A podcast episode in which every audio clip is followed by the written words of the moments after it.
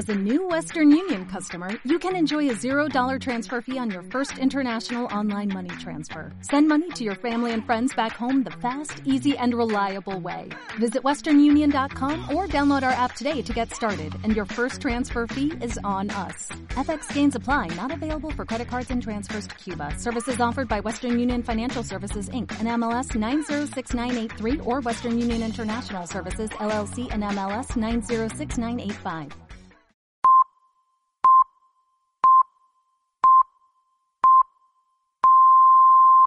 Los comienzos nunca son fáciles, y mucho menos en tiempos como estos, en los que todo cambia a una velocidad trepidante. ¿Qué decir cuando no paramos de recibir información constantemente? Así que convendría cambiar el enfoque. En vez de contar, más vale escuchar.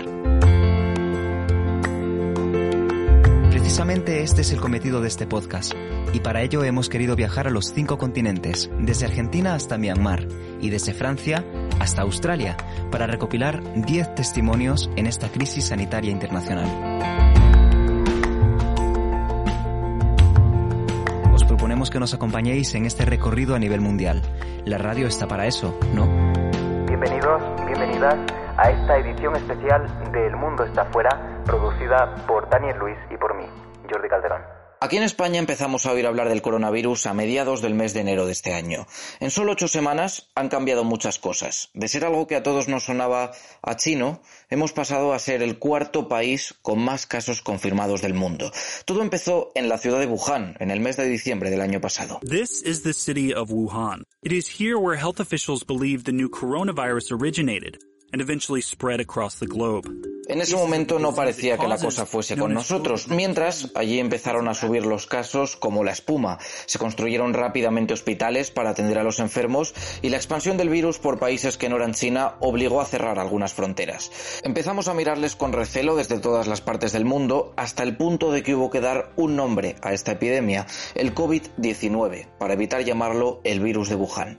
Desde España sabíamos que tarde o temprano se confirmaría algún caso de coronavirus, aunque de ahí a pensar que esto evolucionaría hasta encerrarnos a todos en nuestras casas, había un paso. Empezaron entonces a salir algunos positivos, el primero en Canarias el 31 de enero y más adelante en Baleares o Valencia.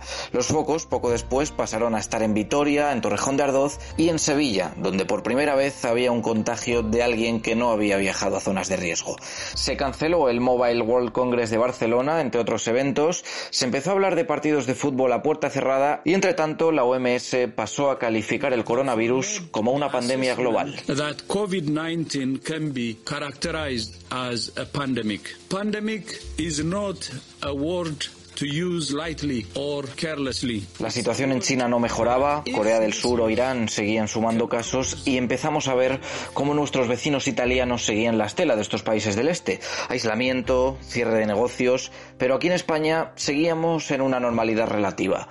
El 9 de marzo subió el nivel de alerta a contención reforzada y ahora sí comenzaron medidas más drásticas. Se prohibieron las visitas a las residencias de ancianos, las clases se suspendieron, creíamos en ese momento que solo durante 2 semanas, y el 14 de marzo sucedió lo inevitable. En el día de hoy acabo de comunicar al jefe del Estado la celebración mañana de un Consejo de Ministros extraordinario para decretar el estado de alarma en todo nuestro país, en toda España, durante los próximos 15 días. Y a partir de aquí no solo lo conocemos porque nos lo hayan contado en las noticias, sino porque forma parte ya de nuestra nueva rutina. El confinamiento, los hospitales colapsados, los supermercados con una imagen que nos recuerda más a la posguerra. En la economía la situación no es mucho mejor. Caídas en las bolsas, inyecciones de los gobiernos y de los bancos centrales, pero las imágenes más inéditas aparecen en las casas. El deporte en el salón y no en el gimnasio, el trabajo en la habitación y no en la oficina, y también una buena ración de humor y de iniciativas solidarias.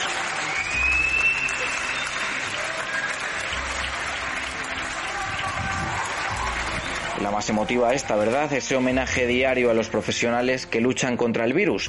El mejor momento del día en esta nueva rutina. El peor, este. A día de hoy tenemos ya 17.147 casos, 3.431 nuevos casos respecto a ayer. De esos 17.147 casos, 939 están en UCI y 767 han fallecido. Ese momento en el que se actualizan los datos del coronavirus. A fecha del 19 de marzo, más de 17.000 contagios en España, más de 700 muertos y a nivel mundial casi 220.000 infectados y más de 8.000 víctimas mortales. Seguirán subiendo, eso nos han dicho, y seguiremos con la cuarentena más tiempo del que en principio creíamos. Así que paciencia, positividad y mucho sentido común.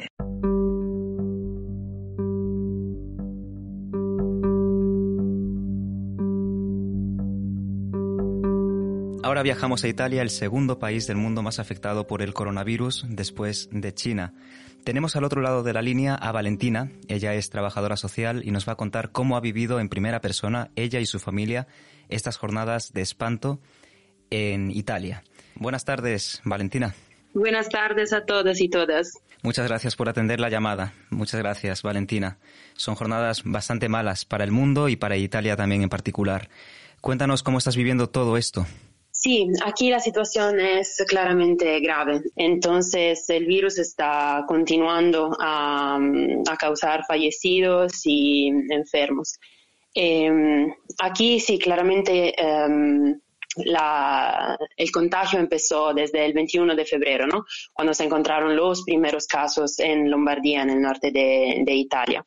Y después se descontroló porque claramente nadie estaba listo para enfrentar esta epidemia, nadie de la población y nadie a nivel gobernativo, porque claramente esto es un enemigo invisible y difícil de gestionar.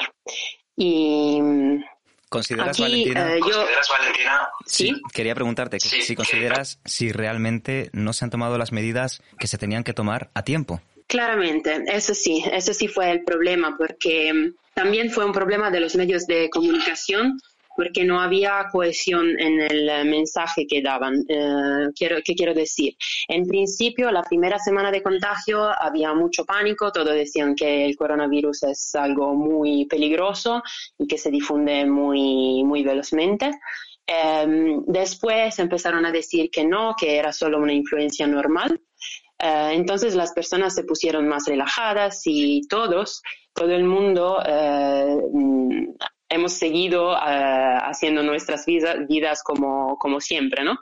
Entonces salíamos y íbamos al restaurante, nos abrazábamos, nos besábamos y fue, sí, hubo un atraso en implementar las medidas necesarias para lograr contener el virus. Pero por fin lo logramos, por fin el gobierno emanó unos 4 decretos para contener el virus y para hacer que no se difunda más, digamos. Aparte de temer, por supuesto, el fallecimiento de muchas más personas, se temía el colapso del sistema sanitario. ¿En qué punto estáis en este sentido ahora mismo en Italia? Sí, ahorita ese es el problema más, porque claramente el virus es muy contagioso y no tenemos los puestos en la que es el cuidado intensivo, ¿no? En los hospitales para acoger y apoyar a todas las personas que tienen esa enfermedad a nivel avanzado.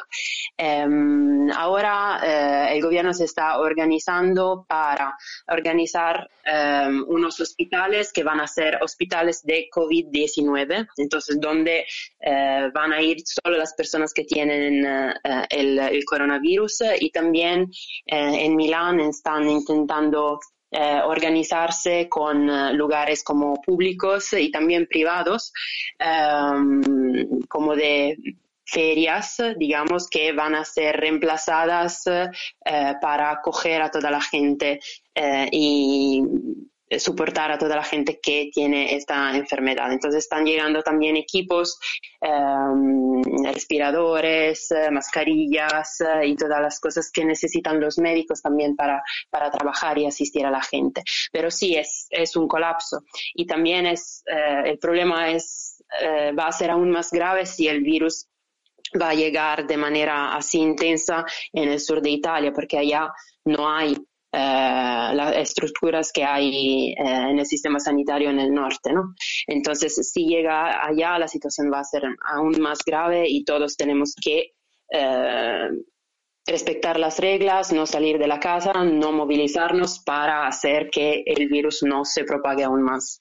En España ahora estamos conociendo esta situación de cuarentena, una situación a la que vosotros ya estabais experimentando días antes. Dinos en este punto cómo es tu día a día, Valentina. Claramente aquí estamos en cuarentena, entonces mi día a día es quedarme en la casa. Cuando puedo me salgo para hacer un poco de jogging, para correr. Salgo para ir a pasear con mi perro y estas son las dos, digamos, únicas posibilidades que tengo para salir de la casa. Si no, me quedo aquí con mis padres, me quedo aquí estudiando o leyendo. Quiero decir algo que, de hecho, estas medidas que nos quitan, ¿no?, las libertades fundamentales. Para mí fue difícil en principio aceptar esto, aceptar de no tener mi libertad de movilizarme, de moverme, de no tener estas libertades fundamentales que nosotros pensamos que son garantizadas y el Estado puede de un día al otro quitarnos, ¿no? Pero sí es el bien común y sí tenemos que todos, como ciudadanos europeos en este caso, porque ahora ya es epidemia también en toda Europa, tenemos que responsabilizarnos y entender que tenemos que cuidar de nuestra salud, pero también de la salud de los demás. Y esta es la única medida a través de la cual podemos frenar un poco el virus. Entonces, sí es difícil aceptarlo en principio, pero después se acostumbra también la gente, ¿no?, a este nuevo ritmo y antes lo hacemos, antes podemos combatir esta emergencia. Sí, y decirte, Valentina, bueno, desearos muchísima fuerza y preguntarte, por último, ¿qué pronóstico, qué escenarios ve el gobierno de aquí a unos días? ¿Cuándo crees que esta situación, que es excepcional, va a dejar de serlo y se va a volver a la normalidad? Digamos que se prevén la punta máxima del contagio, se prevé el 18 de marzo aquí en Italia. Después se prevén que va a ir un poco a poco bajando si es que estas medidas van a ser efectivas. Entonces, los resultados de esta cuarentena lo vamos a ver en la próxima semana, digamos. Y de toda manera, el decreto va a ser vigente hasta el 3 de abril. Entonces, hasta esa fecha, toda Italia se queda zona roja. No podemos movilizarnos ni nada. Pero poco a poco las medidas van a ser, creo que tal vez si se van a ver los resultados, tal vez los restaurantes y las empresas van a abrir otra vez. Y ojalá para mediados de abril podremos como empezar a volver a tener una vida normal poco a poco. Ojalá y que así sea. Valentina, mil gracias de verdad por atender nuestra llamada. Mucha fuerza y seguiremos atentos a las novedades que nos lleguen desde Italia y desde el mundo. Una situación crítica para los seres humanos. Valentina, muchas gracias. Muchas gracias. Hasta luego. Hasta luego. Gracias. Un abrazo.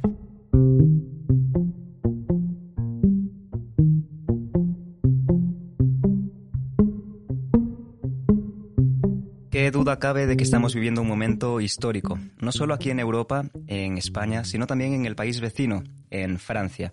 Y desde allí nos espera Jordi Batallé, el expresentador de El Invitado de Radio Francia Internacional. Buenas tardes, Jordi.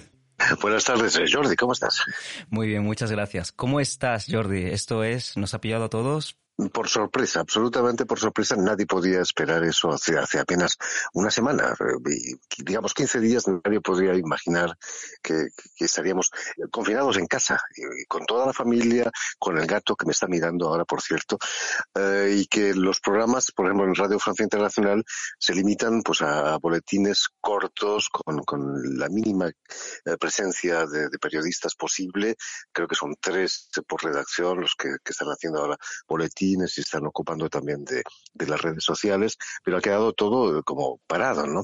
Veremos, se están poniendo en marcha sistemas de trabajo en algunas radios pues se han hecho directos desde casa, pero bueno, como somos muchos en Radio Francia Internacional, es difícil poner en práctica enseguida un sistema de información home, digamos, desde casa, ¿no?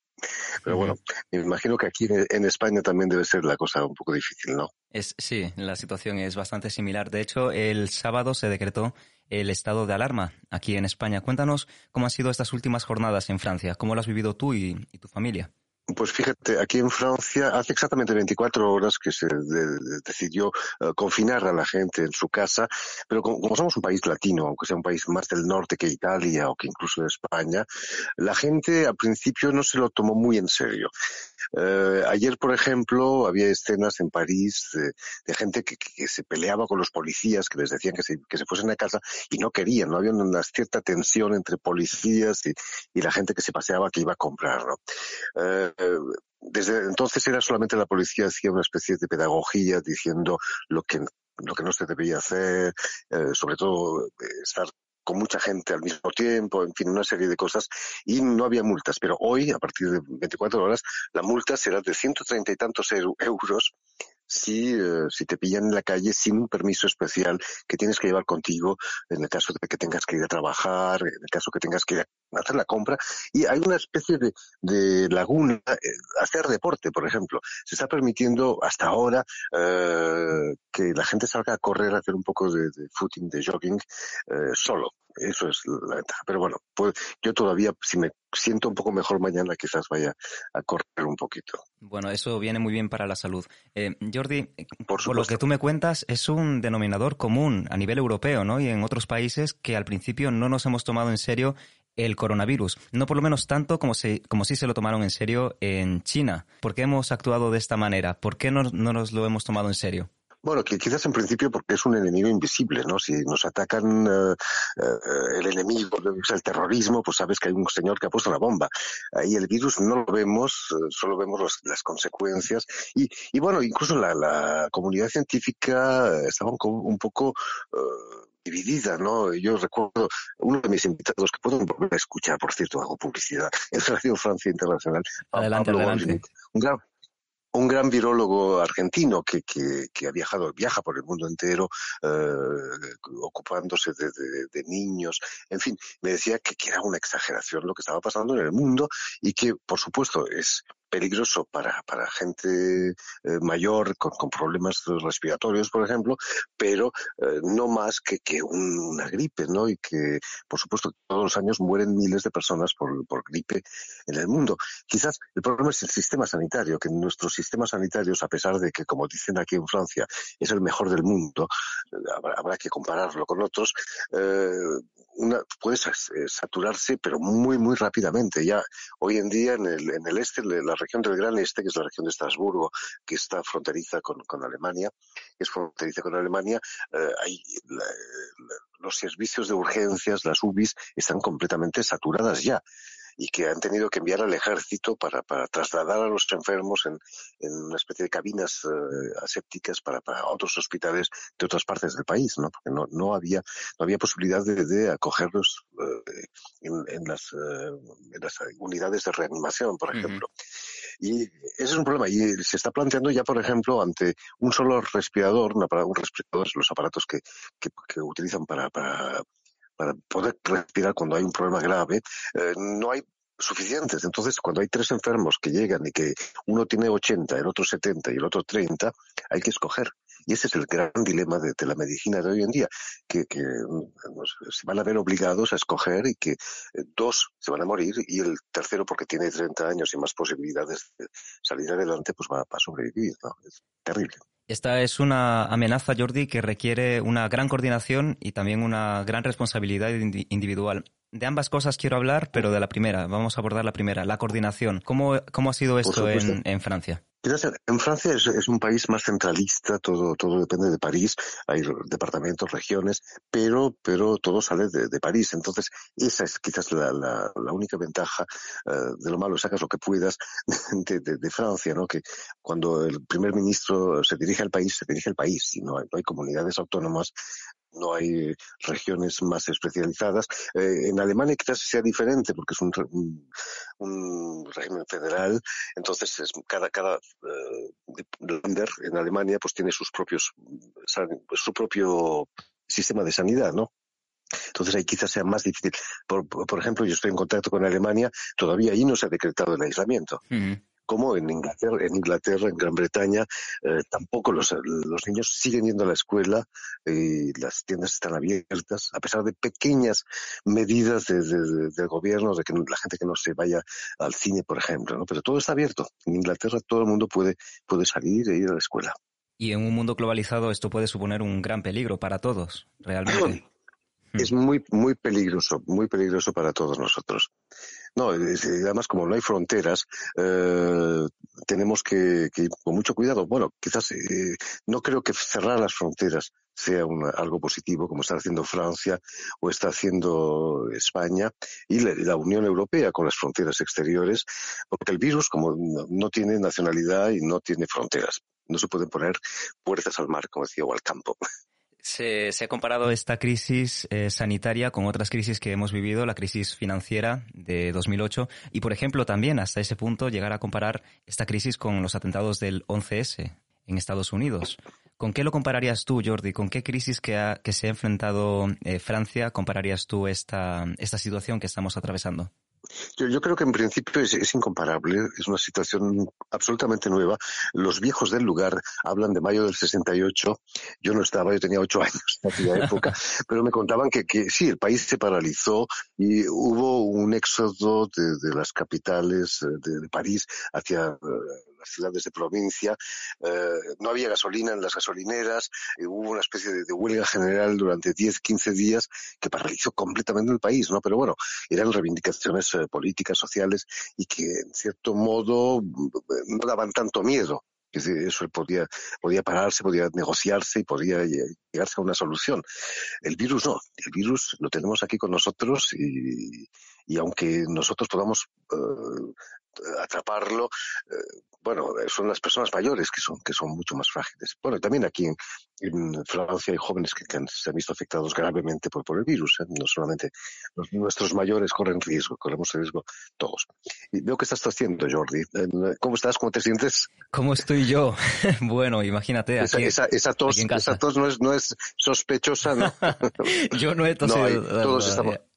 además hay un cierto grado de paranoia también aquí, claro. Todo el mundo tiene síntomas, a todo el mundo le duele la garganta y a todo el mundo tiene un poco de fiebre, ¿no? O tose, pero bueno, eso en esta época del año, en primavera, donde el cambio de tiempo es bastante, aquí estamos los primeros buenos días de primavera, ¿no? Que están llegando, es normalísimo tener un resfriado y sudar y luego resfriarte luego, ¿no?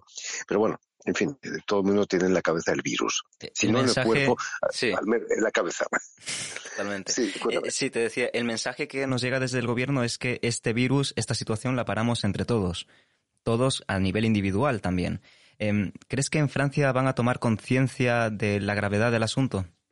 Yo creo que los franceses en el fondo son bastante obedientes. Sí. No sé, aquí acabamos de empezar este confinamiento hace exactamente 24 horas que estamos confinados en casa y que bueno, yo creo que la gente de esta mañana he salido yo para hacer algunas compras, a eso tenemos derecho y no había nadie, había muy poca gente, incluso en el supermercado que ha estado lleno estos últimos días con una especie de locura compradora.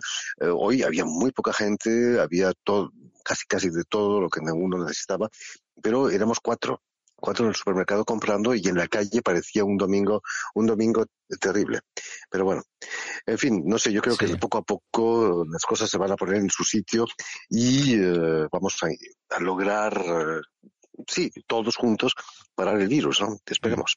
Eso esperemos. Y mi última pregunta, Jordi, ¿qué mundo nos va a esperar después de atravesar esta situación? ¿Qué crees que nos espera? Hombre, yo soy habitualmente optimista.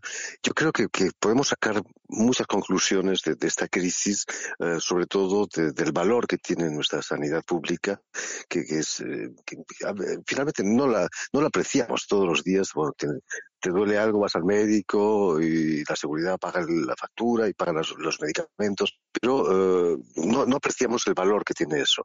Quizás nos daremos cuenta ahora cuando en Estados Unidos haya muchos más muertos que en Europa, porque allí la sanidad pública casi no existe, a no ser que tengas un seguro privado caro, no vas a tener posibilidad ni siquiera de hacer el test para ver si tienes el coronavirus o no.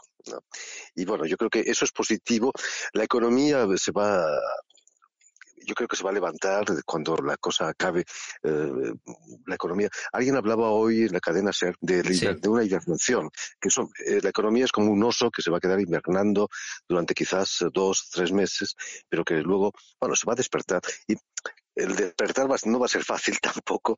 Va a tener agujetas seguramente y va a tener que hacer un poco de ejercicio, pero acabaremos saliendo de esto seguro. Claro que sí, claro que sí. Hemos escuchado a Jordi Batallé, presentador, periodista de Radio Francia Internacional, del invitado. Jordi, muchas gracias por atenderme esta tarde. Muchas gracias a ti, Jordi Calderón, y sigue con ese esfuerzo de recoger datos y opiniones sobre este virus. Un abrazo, Jordi. Gracias. Cuídate. Gracias. Un fuerte abrazo también para ti. Chao.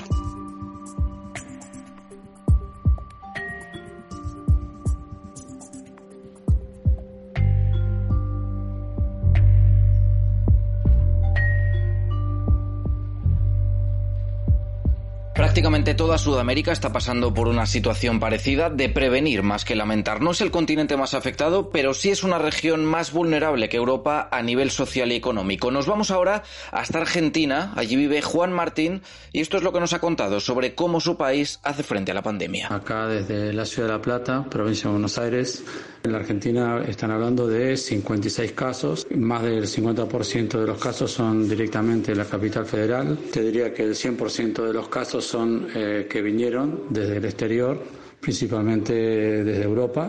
Dentro de los afectados hay 2 fallecidos. Después, las medidas que se están tomando básicamente son como las que se están tomando en España, sin tener un aislamiento total de todas las personas. Los vuelos a partir de mañana que vengan desde las regiones que son de riesgo o de mayor riesgo están suspendidos. Se hacen controles en los hoteles de los turistas o la gente que vino desde el exterior, que también haga la cuarentena, porque se está exigiendo a todo aquel que viene de afuera los 15 días de cuarentena.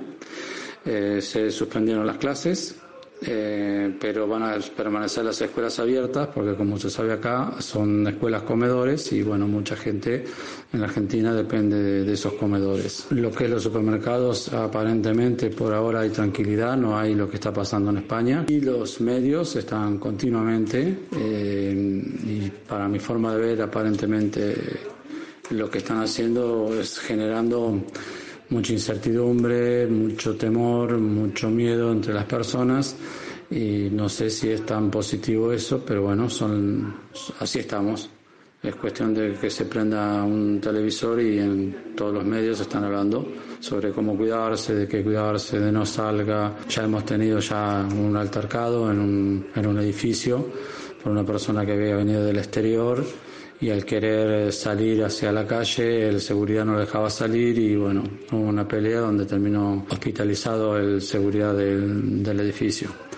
Y eso es todo producto de la incertidumbre y bueno, el temor de las personas, ¿no es cierto?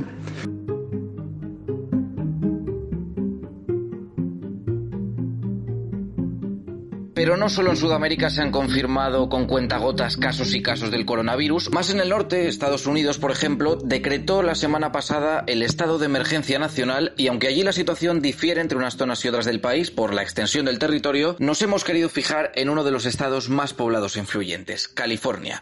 Desde allí nos habla Sidlali. Pues acá, la verdad, la gente está paniqueada. Personalmente yo no opino que esté grave la situación, sino es cosa de prevenir y tener precaución para no afectar a más personas, pero pareciera que es el fin del mundo acá. Están las tiendas vacías, toda la comida, todo el papel de baño.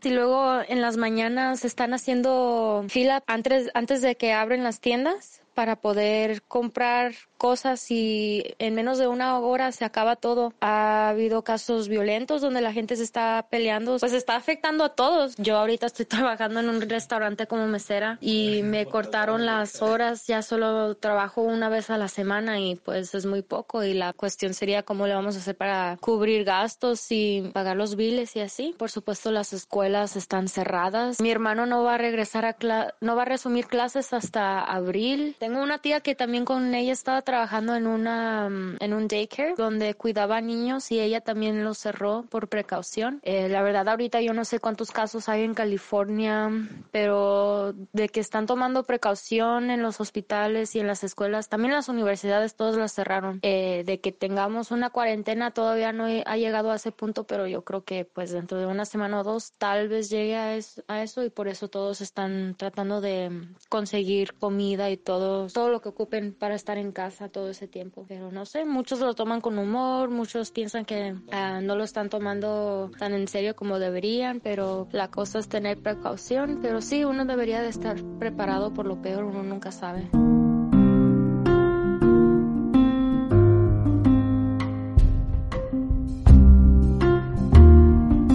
Viajamos hasta Asia, viajamos hasta esta región del mundo para hablar con un profesor de inglés, Andriy, que se encuentra en Asia, primero en China y ahora se encuentra en Malasia. Lo tenemos al otro lado de la línea y le saludamos. Buenas tardes, Andriy. Buenas tardes. ¿Qué tal estás?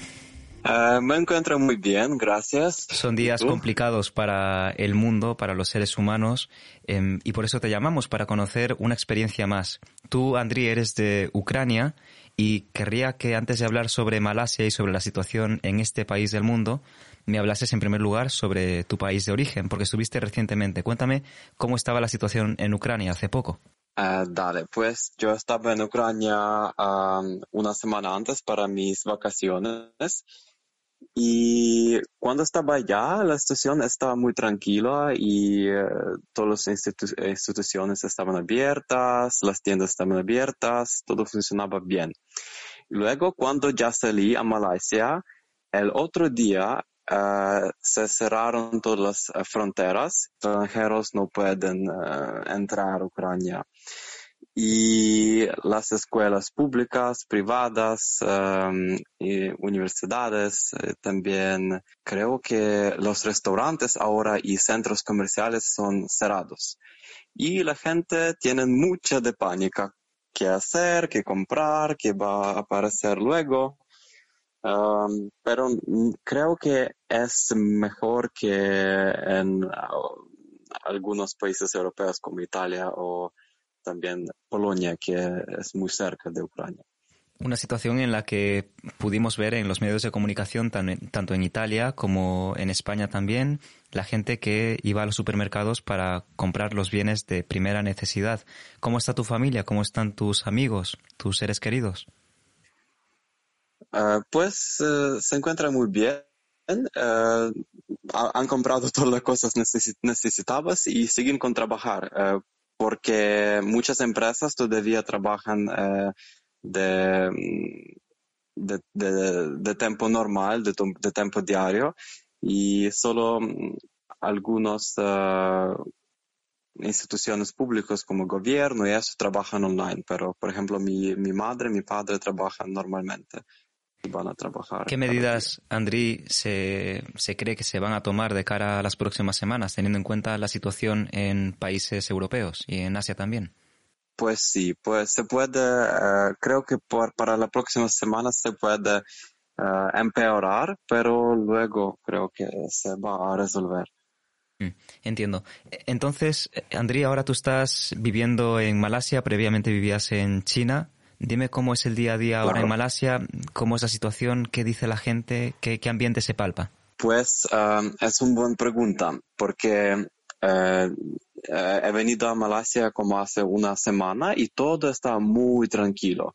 Cuando en Ucrania ya era muy loco, aquí está muy tranquilo, la gente no está hablando de eso, todos iban a trabajar, a estudiar.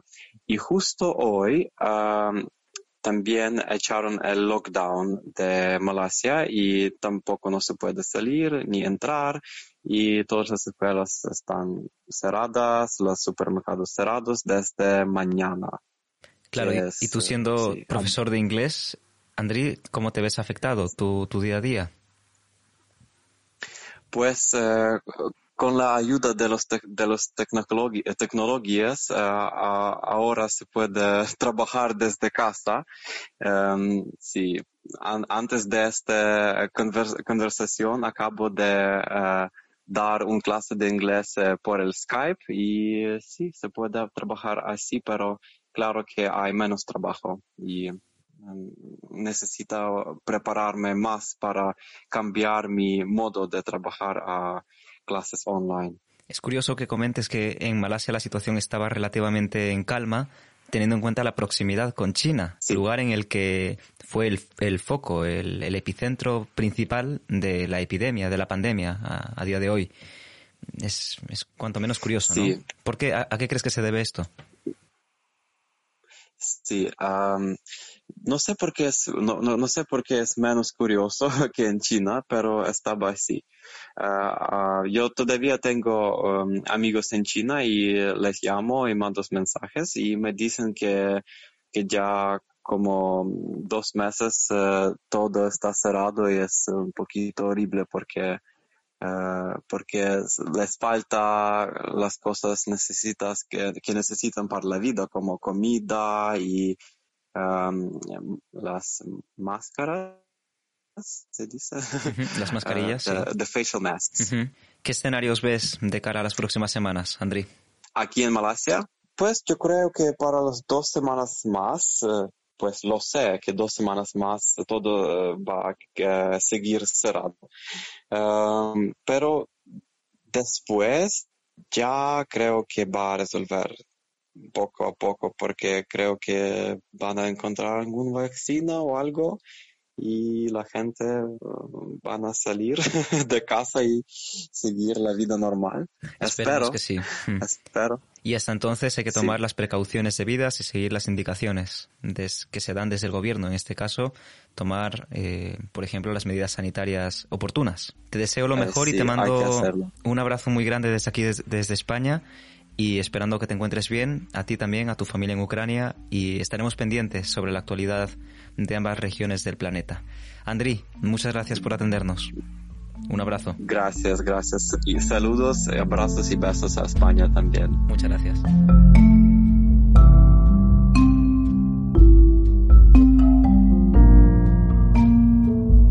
Y no nos alejamos mucho en el espacio. De Malasia nos movemos ahora a Myanmar. Allí está de viaje Marta, una joven española que desde septiembre del año pasado está dando la vuelta al mundo mediante el trueque. Ha pasado por Polonia, Lituania, Rusia y el coronavirus le ha pillado precisamente en el continente donde todo empezó. Ahora está en el aeropuerto, allí en Malasia, esperando para ir a Tailandia y tratando también de escapar de este maldito virus. Hace un mes, cuando entré aquí a Myanmar, no se oía absolutamente nada sobre el coronavirus, no porque no hubiese ningún caso, sino porque en realidad no tenían ningún medio para poder testar la enfermedad. Durante este tiempo que he estado aquí, sí que es cierto que han cerrado las fronteras con China y han tenido también problemas en la economía, como ocurre en todo el mundo, con el turismo y también con las empresas y con las fábricas que ya no reciben el material desde China y por tanto están cerrando, y mucha gente a consecuencia de eso está perdiendo el trabajo. Ahora mismo, un mes después, ya tienen los medios para poder medir el coronavirus y sí que está saliendo bastantes casos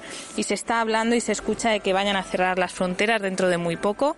Por tanto, la mayoría de los viajeros estamos intentando salir y llegar, aunque sea a Tailandia en mi caso, porque si me tengo que quedar atascada en un país, prefiero que sea en Tailandia, que tiene más medios, y me quedaré allí hasta que pueda salir del país y regresar a España.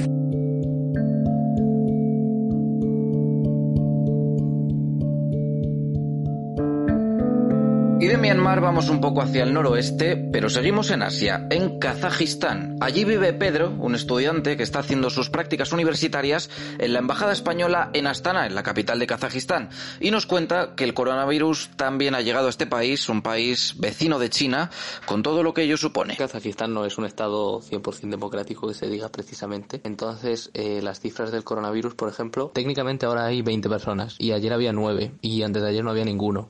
técnicamente. Estamos hablando de un estado que tiene 1.700 kilómetros de frontera con China y que tiene coronavirus desde hace como un mes, pero las cifras no son oficiales. Esa es la cosa. Ellos dicen 9, como lo mismo puede haber 9.000. O sea, literalmente no se sabe lo que hay. Se sabe que hay muchos, porque eso sí se sabe, pero no se sabe cuánto hay. Como medidas que han tomado desde que declararon pandemia mundial, han declarado el estado de emergencia ese, que supuestamente lo que ha hecho es simplemente que los centros comerciales cierran a las 3, colegios no hay colegio y las universidades dan clase online. Pero lo de los supermercados es mentira. O sea, no es que sea mentira, es que aquí la gente hable cuando le da la gana y cierra cuando le da la gana, entonces acaban cerrando todos a las 10. Y los centros comerciales sí que los han cerrado, y los cines también, y los conciertos y los clubs.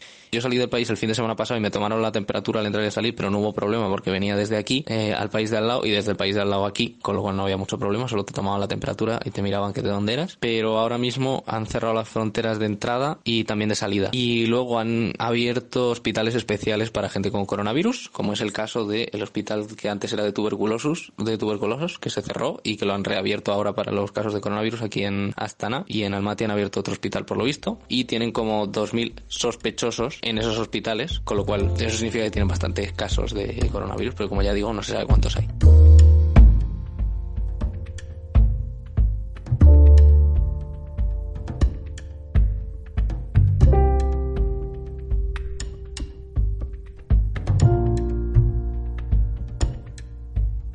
Cambiamos de nuevo de continente, viajamos a Oceanía, en concreto a Australia, uno de los primeros países del planeta en empezar a sufrir las consecuencias de este virus, aunque a su favor hay que decir que lo han controlado mejor de lo que lo hemos hecho aquí en Europa.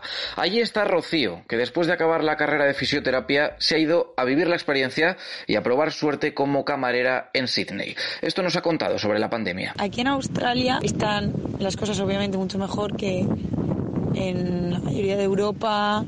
O sea, está bastante controlado. Ahora mismo hay 430 y algo casos, creo. Bueno, el caso es que hace poco había 274, así que está creciendo como a 50 por día o así casos. Y creo que van 6 muertes. Lo único que Australia está siendo súper preventivo. Ahora mismo, para entrar en el país, hay que hacer una cuarentena obligatoria de 14 días.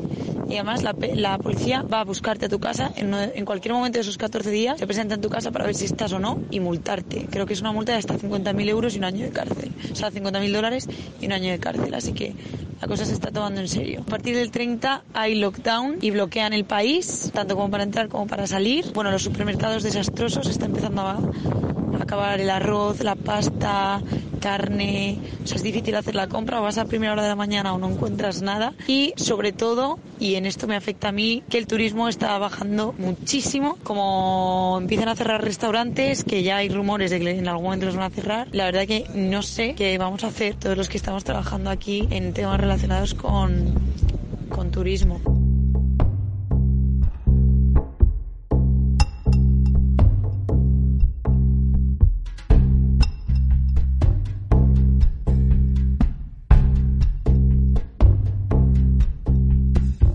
Y solo nos queda por visitar un continente, África.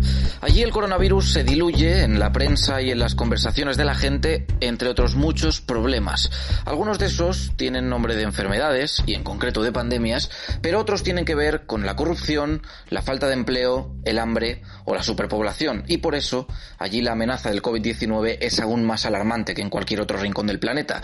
Esa es un poco la sensación que nos ha querido transmitir Antonio. Él es un joven español que está haciendo en Sudáfrica y que está viviendo así esta crisis mundial. Ahora mismo en Sudáfrica hay 64 casos, se supone, pero la verdad es que yo creo que hay muchos más porque yo mismo he querido hacerme las pruebas porque, en plan, aquí no hay tantos casos, entonces sí que tienes la posibilidad. Y llamé a muchos hospitales privados y me decían que no me las querían hacer, y luego los hospitales públicos aquí la verdad es que marchan fatal porque va la gente que no tiene recursos y hay largas colas de espera y tal, así que yo creo que el gobierno no cuenta ni la mitad de los casos que tiene que haber. La verdad es que la cosa estaba súper tranquila aquí en cuanto a eso hasta ayer, porque ayer el presidente se pronunció, Ramaphosa, y básicamente explicó una serie de medidas que había estado planteando, como que las reuniones de más de 100 100 personas están prohibidas, el colegio está cerrado, los vuelos desde los países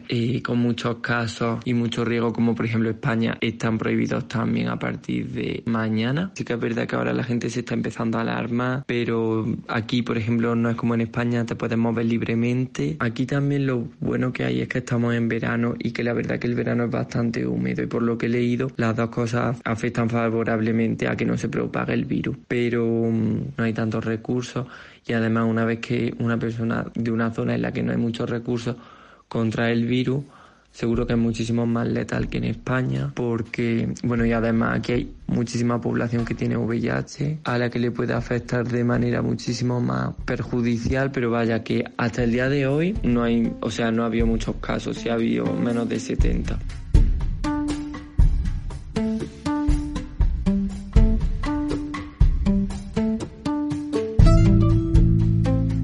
La última parada en este recorrido es Madrid, es nuestra casa, porque queremos saber cómo lo están viviendo la gente que está en primera línea, los enfermeros, los médicos, el personal sanitario en general.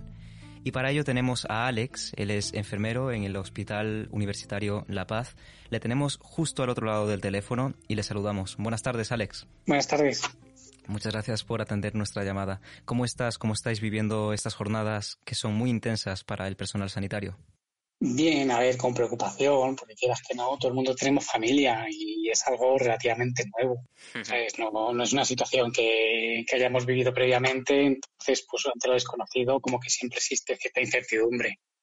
Y en tu experiencia como enfermero, Alex, ¿puedes compararlo con algo que se haya vivido, alguna crisis sanitaria aquí en España? No, se podría mal comparar al incremento de bacterias multiresistentes que hacen que, pues, día a día que sea necesario aislar, no a este nivel, que determinados pacientes por ser portadores de ese tipo de bacterias, pero ni mucho menos con la intensidad con la que se trata el coronavirus. ¿Y cómo es tu día a día, Alex? Las noticias que nos llegan es que los hospitales están desbordados, que el material sanitario escasea. ¿Cómo estás viviendo todo esto? A ver, ¿cómo vivo yo el que escasea el material? El material sí que es cierto que escasea, pero bueno, que normalmente en los últimos días hemos tenido por lo menos para cubrir el turno, y si nos ha faltado en algún momento, pues a través del supervisor de guardia hemos logrado reponerlo. ¿Sabes? Sí que es cierto que ha llegado a algún punto en el que, pues, o no tienes batas para poder entrar, lo que supone un impasse en el trabajo y tener que esperar a poder recibirlas, pero bueno, no es que nos hayamos quedado sin stock absoluto en el hospital, es que nos hemos quedado sin stock en la urgencia y han tenido que pedir para que nos traigan, que en un lapso de 15 minutos, media hora, hemos vuelto a tener para poder atender pacientes. La cosa más angustiosa a lo mejor es el volumen de pacientes que te llegan. Hazte la idea de que cuando esto empezó en la urgencia, lo que se hizo fue destinar una sala, que es la sala de sillones, para sospechas de coronavirus y para positivos. ¿Vale?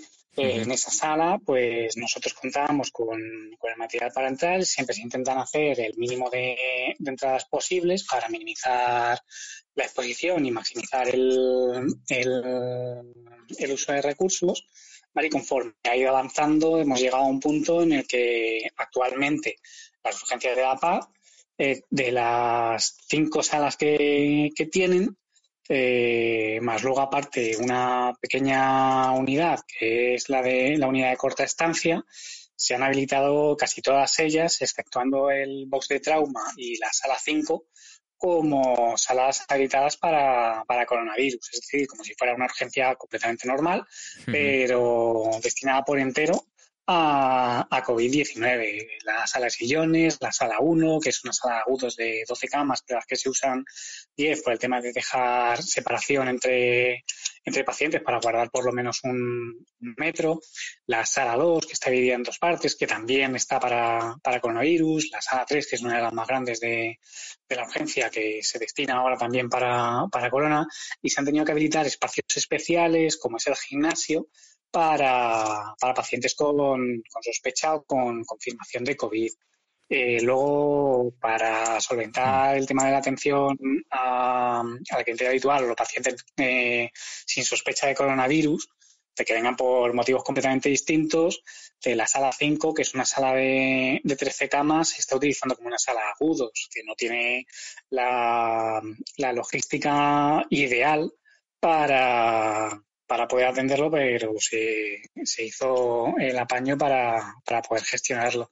Y luego la sala de tránsito de presalida, que igual también se está utilizando para pacientes agudos. Y luego box vitales, se ha reservado uno para pacientes no sin sospecha y se habilitó la sala de simulación como otro box vital. Es decir, se acondicionó como un box vital un poco sui generis, porque sí que es cierto que se fue respondiendo un poco sobre la marcha y al final, pues bueno, ha quedado más o menos aparente para solucionar un pico puntual o una atención puntual a un paciente en situación inestable que acuda con una sospecha de COVID. Una situación completamente inusual, entonces. Vemos que, por lo que nos cuentas, totalmente, todo está desbordado. Es algo que yo creo que nadie podía esperarlo cuando empezó. Que incluso con las noticias de China, que nadie podía imaginarse de que esto iba a golpear de esta manera. Alex, las medidas que se han tomado desde el gobierno, este decreto del estado de alarma, ¿son suficientes? ¿Se puede pedir más? ¿Qué vosotros, como personal sanitario, qué pedís? ¿Qué le pedís al gobierno? A ver, las medidas son suficientes. Eso no lo veremos hasta que todo esto pase. ¿Se podía pedir más? Sí, siempre se puede pedir más. A ver, tú siempre puedes solicitar que se destinen más recursos para atención a un problema de salud, casi diría una emergencia de salud como puede llegar a ser esta. Más que otra cosa, porque uno de los grandes problemas que tenemos es la falta de disponibilidad de camas. Entiendo, es una situación... ¿Vale? Y ya te digo, sí que se han habilitado unidades, pero claro, hay que limpiar las camas, limpiar la habitación, requiere un tratamiento especial, y sí que es cierto que por parte del servicio de limpieza van un poquito desbordados, es decir, con la cantidad de pacientes que hay, ¿sabes? El servicio de limpieza no tiene efectivos suficientes como para dar respuesta en un tiempo óptimo, por decirlo de algún modo, ¿vale? Sí. Igual, hay un número insuficiente porque estamos trabajando con los celadores de un turno relativamente normal, a lo mejor un poco más de refuerzo. Nosotros igual. La última noche, por ejemplo, estuve trabajando en la sala 2 con 3 compañeras más luego 2 auxiliares.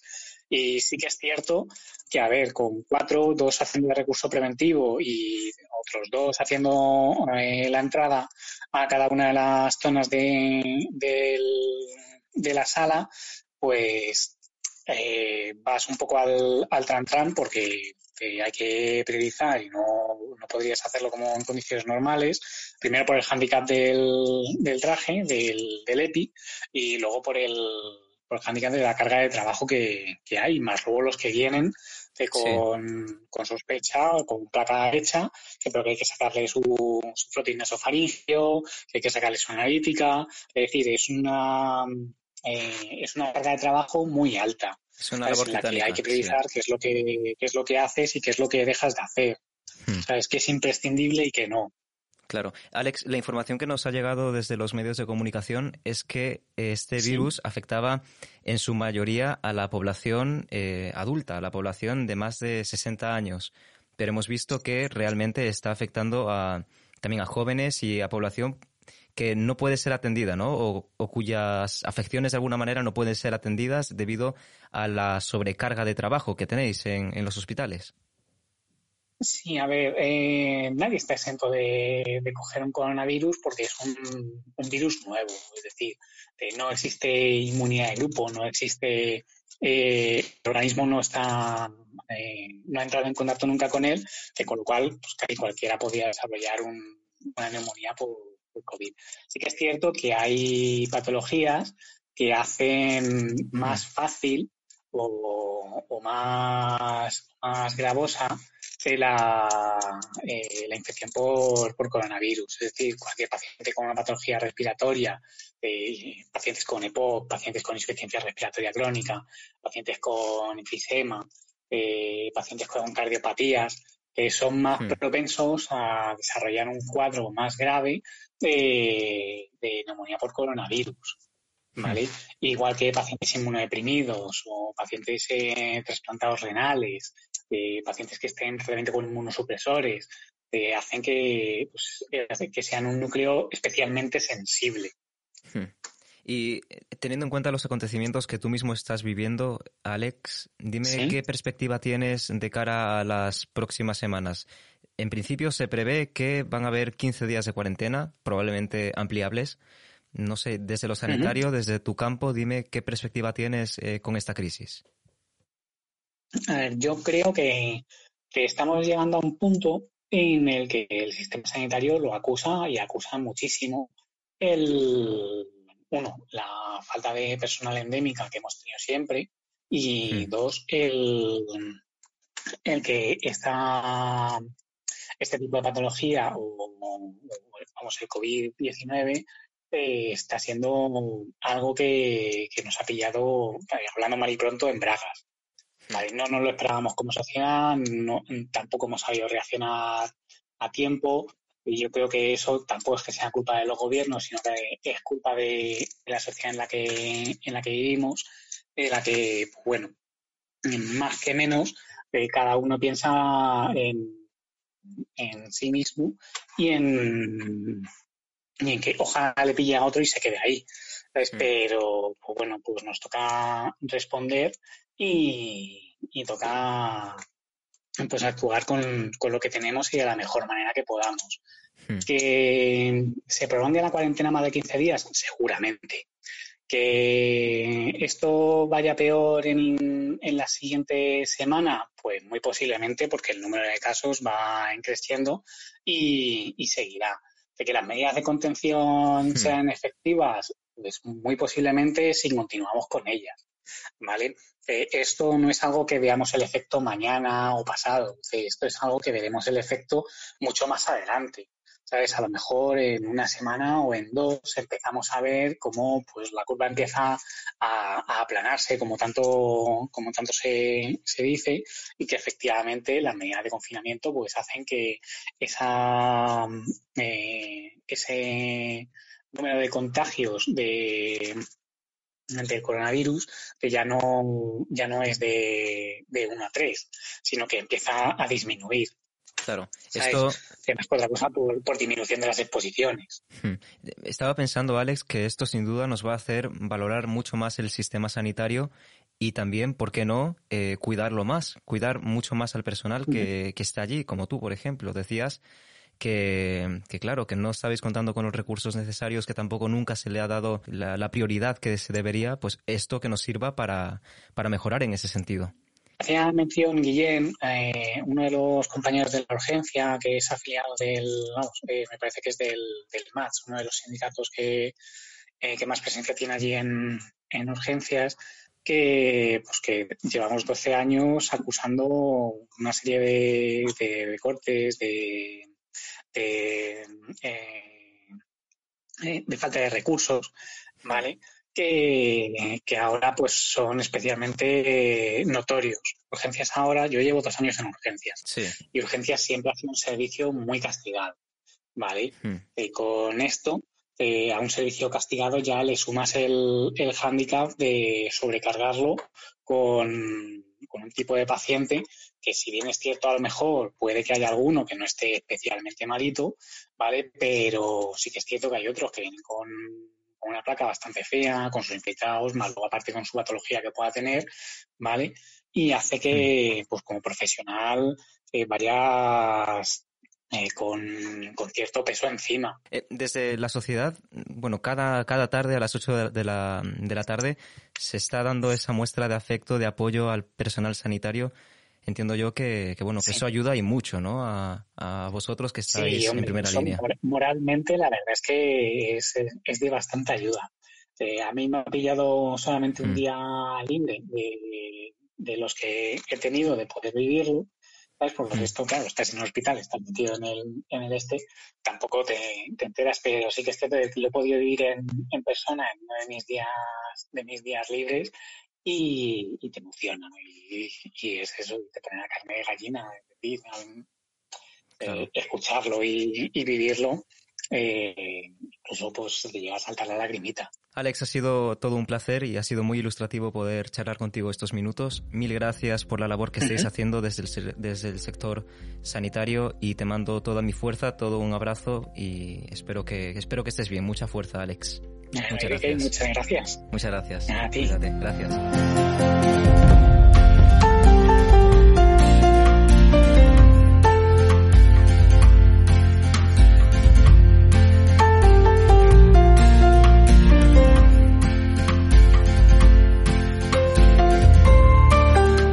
Esta edición especial del Mundo está Fuera. Queremos dar las gracias a todos los que habéis participado y a aquellos cuyas experiencias han tenido que quedarse fuera por razones de tiempo. Gracias María, Lara, Dan, Clara, Morín, Jacán. Muchas gracias, de verdad. Son tiempos extraños, algo sin precedentes, incluso para nuestros mayores que han vivido de todo, de lo bueno y de lo malo. Ha pasado ya casi una semana desde que empezamos el confinamiento y creo que hablo por todos si digo que ha sido un tiempo suficiente para pasar por estados de ánimo muy diferentes. Desde la incredulidad, porque todos hemos dicho eso de parece que estamos en una película, hasta el enfado, la angustia o la aceptación. Hemos de saber, ya lo sabemos, que queda mucho, probablemente lo peor. Y la manera de afrontarlo depende ya de cada uno. Miremoslo como una lucha conjunta, como algo en lo que estamos todos, que no nos está pasando solo a nosotros, porque eso, queramos o no, algo nos reconforta. Miremoslo como algo pasajero, que al fin y al cabo es lo que es, como una experiencia más que podremos contar a nuestros hijos y nietos. Muchos, la mayoría, les contaremos cómo aportamos nuestro granito de arena desde casa, ahora más hogar que nunca, y otros, y esos sí que son los grandes héroes de esta cuarentena, dirán que jugaron su papel en los supermercados, en las farmacias, en las residencias y en los hospitales. Acordémonos de ellos en estos tiempos extraños, de ellos y de los que desgraciadamente han tenido que vivir este virus en primera persona. La mejor forma de dar credibilidad y apoyo a su lucha es evitando que sean más. Quedémonos en casa, que pronto todo esto será solo un recuerdo. Cabe preguntarse qué mundo resultará de días tan convulsos. ¿Una sociedad más solidaria quizás? ¿Por qué no una ciudadanía más consciente de sus recursos y sus bienes naturales? Sí, estas más que preguntas son deseos, porque sería una desgracia no haber aprendido nada después de todo. Este es un momento clave en el planeta. Tenemos la oportunidad de ser el ejemplo de futuras generaciones. Seámoslo.